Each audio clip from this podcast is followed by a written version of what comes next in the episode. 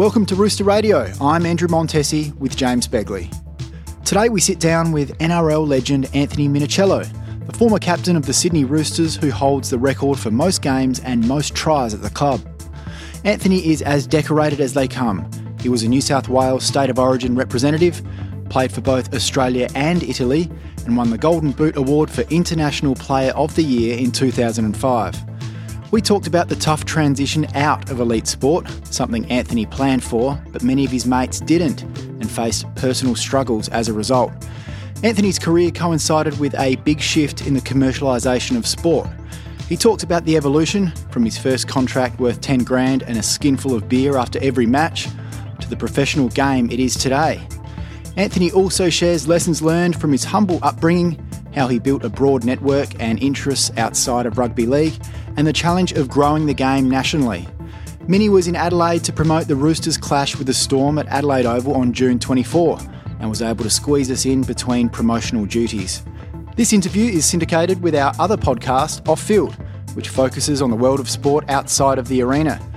If you're interested in the business of sport, sports marketing, and leadership, we've got some great interviews with the likes of Adam Gilchrist, Chris Scott, Dennis Cometti, Danny Green, and more. Check out offfield.co, that's off-field.co. But for now, enjoy our chat with Anthony Minichiello. Anthony Minichiello, welcome to our podcast. No, thank you guys. Thanks for having me. Um, I want to know about whether you thought that the transition from champion player, highly decorated, to now just uh, ordinary worker was going to be as hard uh, or as easy as what it has been. Um, look, my case is probably different than a lot of other others. Uh, I think every professional sportsman finds it hard and daunting. I definitely found it daunting, but uh, I was pretty lucky in the sense where I played 18 years at the Roosters. That was my only club. I didn't move teams at all. So um, we had a, a, good understanding of each other, and I was already planning, um, you know, three years prior, or actually, well, you know, I had a had a string of injuries when I was 26, 27, 28, 29, in, in four years in a row. I had two back operations, a neck and an ankle. Uh, and and I was at the top of my game in 2005 as well with winning a couple individual awards. So that really hit home um, that, you know, this career doesn't last forever. And what would I do if, um, if it all ended tomorrow, you know? So I always loved working with kids. So I had an idea of uh, creating MiniFit as a brand. Um, and I didn't really sort of start that until I was 30. And that was just kids' fitness, health and fitness programs, primary school kids, um, you know, holiday clinics, birthday parties, school term stuff. And I had had that sort of up and going in 2010. Well, just start, sort of started the business really, um, the business name, and sort of got it going in 2012, 13. Uh, so I had that sort of um, business idea uh, behind me, and the Roosters had offered me a uh, position um, a year prior to my retirement. So my transition was a lot smoother than others, and I was pretty lucky. Uh, but you know, I've had mates that are still struggling now from retirement. You know, like it's it's uh, it's, it's massive in sport, and I think it's a big talking point as well because you know, sadly, some of my friends as well um, have sadly passed away um, with uh, depression and, and, that type of stuff. So it's very um, prevalent today. But mm. I think, um, yeah, some of my mates are. Well, the thing is, it's it's hard to um, get those highs again. Like you in sport, you you ride the highs and there's lows and highs from a weekly basis, and everyone judges you as well. But you know when you get those highs of winning a grand final or winning an Origin match or a Test match or, or a big game, uh, that's pretty much un, unmatched. Um, with anything that you can achieve after that. So that's where people struggle. I think mm. the camaraderie of it all and the feeling of that um, uh, putting in you know your absolute best and coming out victorious. Uh, but you know, I, I for me, I had other passions in life as well. You know, I'm, I'm heavily into the health and fitness game, and uh, I've got another uh, business now called Progression, and um, the guy that I work with through my injuries, um, we you know we've teamed up together to create a, a program that we can teach uh, and and get others involved. And we've just sort of started that this year that we're sort of pushing out there. So, you know, that's that other people struggle to find their sort of um, uh, another passion, I mm. suppose, or their purpose again after their professional career.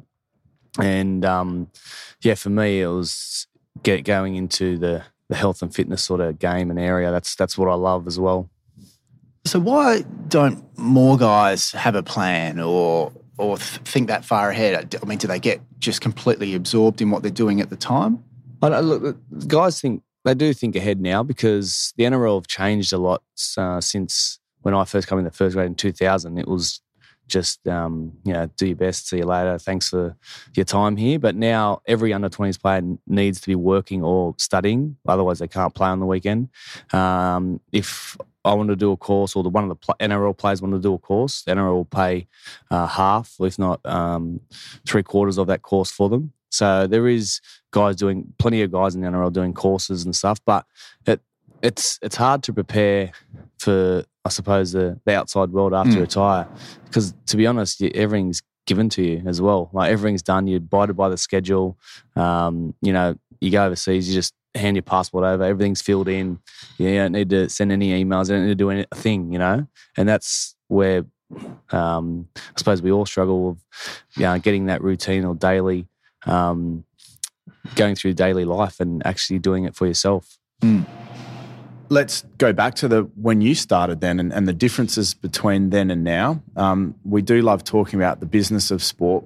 Can you remember what your first contract was worth and in what year? Yep, yep, 1996. So this is a funny story. I um I was in year 10 at Liverpool Patrician Brothers, and I actually got suspended for five days with a couple of my mates. We were just mucking around in the science lab and throwing, throwing, water, throwing water bombs. And teacher walked in, and obviously my one hit straight his head straight away. oh dear! Got sent to the office, and I actually got suspended for five days. I remember walking home that from the bus stop that day, and I was like, "Shit, how am I going to tell my dad?" Because he was, you know, pretty hard ass um, when he wanted to be, and um, you know, he just bought me a, a car. Just had just got my license.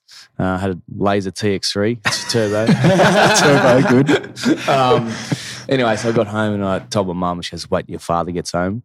And yeah, he blew up and wanted to sell the car. And uh, so the first day of my um, suspension, I had to do all the chores, cut the garden, cut the grass, do everything. And then the next day, the Roosters rang up and their football manager offered me a two year contract.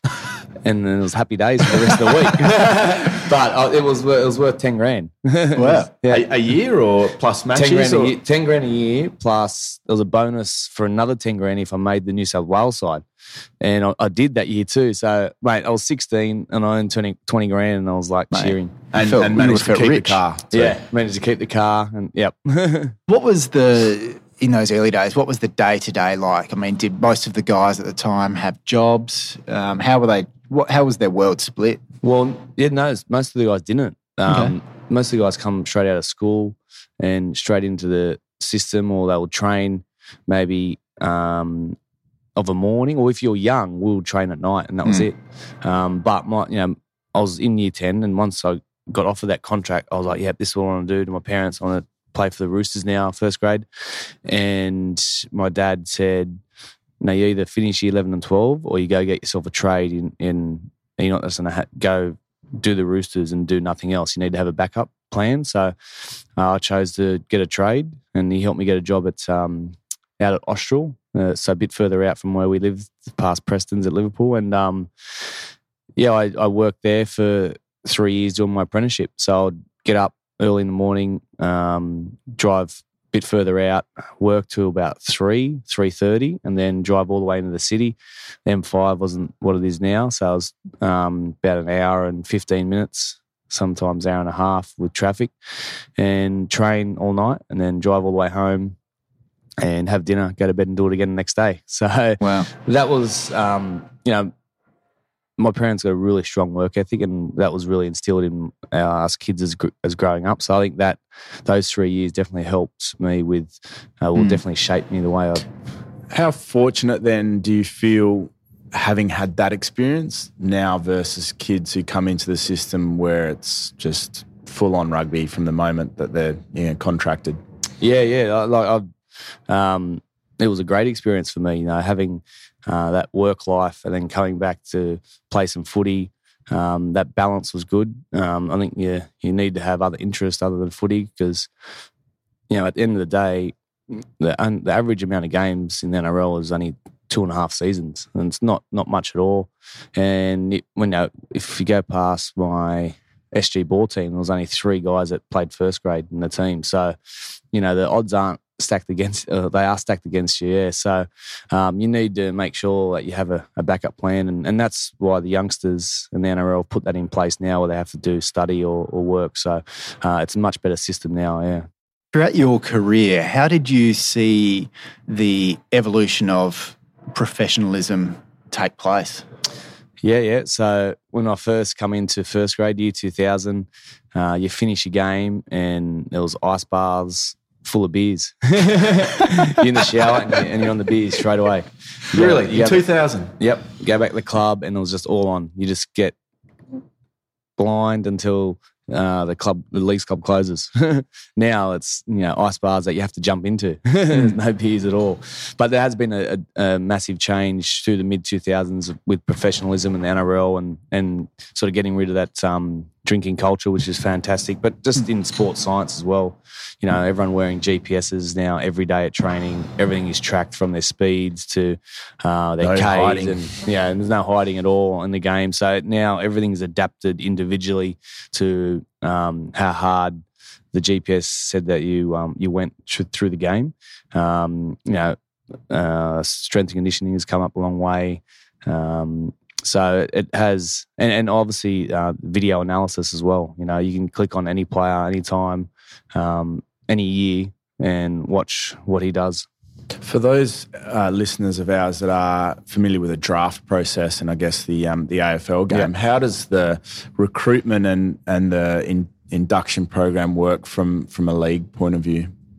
Yeah, back when I was playing early 2000s, there was a like a June 30 deadline. So if you were coming off contract uh, that year, uh, you weren't allowed to- negotiate with any other club until June 30. Um, now that's that deadline's gone. You can negotiate with a club, you know, two years down the track. So um, yeah, that's a, that's a lot different to what it, what it used to be. Um, so you know, everyone has uh, recruitment officers, full time recruitment officers out there scouting, obviously youngsters. Um, that's you, you want to try and get the youngsters and get them in our system early and, and feed them up through the lower grades and nurture them up. But um, yeah, it's just um, yeah, we're, we're pretty fortunate at the Roosters that you know we live in a great area and uh, we're a great club with great history and um, you know we've got a really strong board. So yeah, players want to come come to the Roosters. So um, we never find it hard attracting good players, which is great. You were a one club player. I mean, it used to be quite common, but uh, is less and less these days. I mean, as someone who clearly has loyalty to the club and is an ambassador for the club, how do you feel about that? Yeah, obviously the game now is a is a business. Um, you know, this guys out there making a million dollars a year, um, which is you know unheard of uh, when when we first come into first grade. But that's that's great. Good good on. That's that's one of the toughest sports in the world to play week in week out and year after year. Um, but know, for me, it was always thinking more long term, not just short term, and getting an extra you know a few hundred thousand in the next you know two three years. It was more what um, know where I wanted to sort of live and settle after my career, and that was in the eastern suburbs of Sydney. And um, you know, staying at the Roosters, I knew that um, they would look after me because we had that great loyalty to each other. So I was thinking more long term post career, and um, yeah, thankful that um, I still got a job there. They can't get rid of me yet. Who were your mentors or the influential people, maybe beyond just the team and, and the administration, but did you lean on anyone, um, I guess, to, to guide you as you as you went? Well, well, firstly, it was my parents growing up. You know, my dad, you know, worked multiple jobs. What did they do, or what did My dad, dad was a uh, diesel mechanic, and he worked on the pipeline around Australia when we were really young. Um, so he was always away a lot working to provide us um, a great life. N- None, none of my parents played sport; they weren't allowed to play You're kidding. sport. Well, my parent, my mum wasn't allowed to play sport. She grew up in a strict Italian family. My dad come out when he was about fourteen and went straight to work because um, our grandfather got killed. So um, he would have just been peeking about this rugby thing that you're doing. well, you know, they were, they were, they were great. They were like, you know, some Italians are, no, no, no, no, the contact, no, no, no. But um, it was like whatever sport we wanted to play, our parents went, "Yep, no worries," because they didn't get the opportunity to play sport. So now I did a lot of other sports before I started league. You know, my main sport was gymnastics and little athletics before I started rugby league. And then I started league when I was ten. So my mum was always driving us out everywhere to any sport we wanted to play. So you know, work ethic was a massive thing. My dad always used to say that you don't get get anywhere in life without hard work, and that was always ingrained in us. So um, that was that was pretty set that you know you had to work hard to get what you want. Mm. You you mentioned that um, you know life after sport. You're very conscious of it. You're a planner, clearly.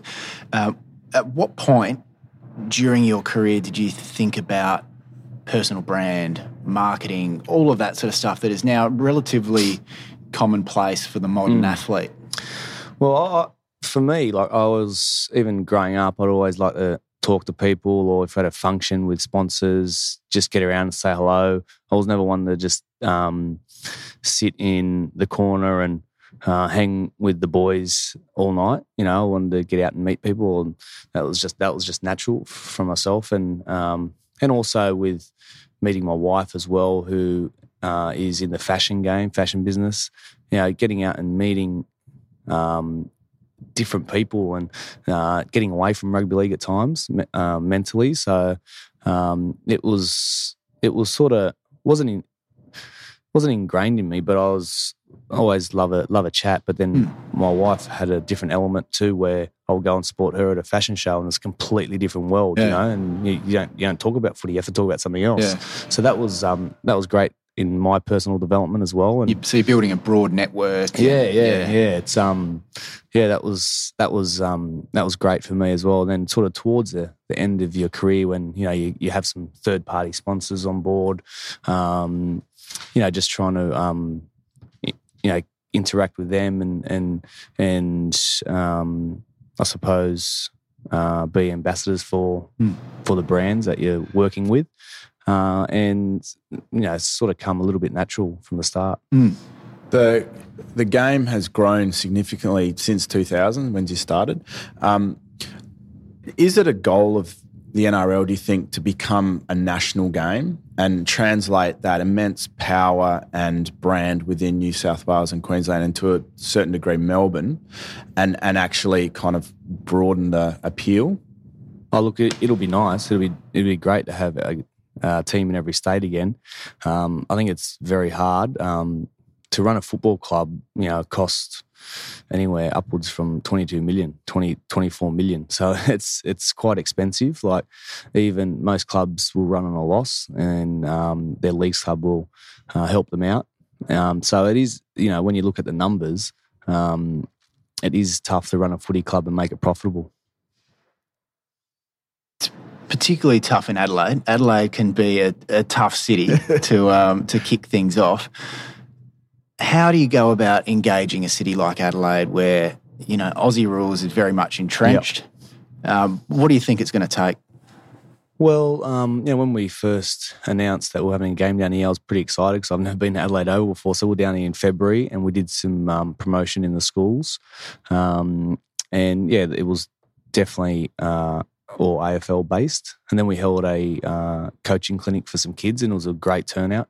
And then yesterday we did a couple of schools, and um, no, there was a little bit more interest around, I suppose, rugby league. And we held another clinic on Adelaide Oval, and there was you know 200 kids there, so it was it was great to see.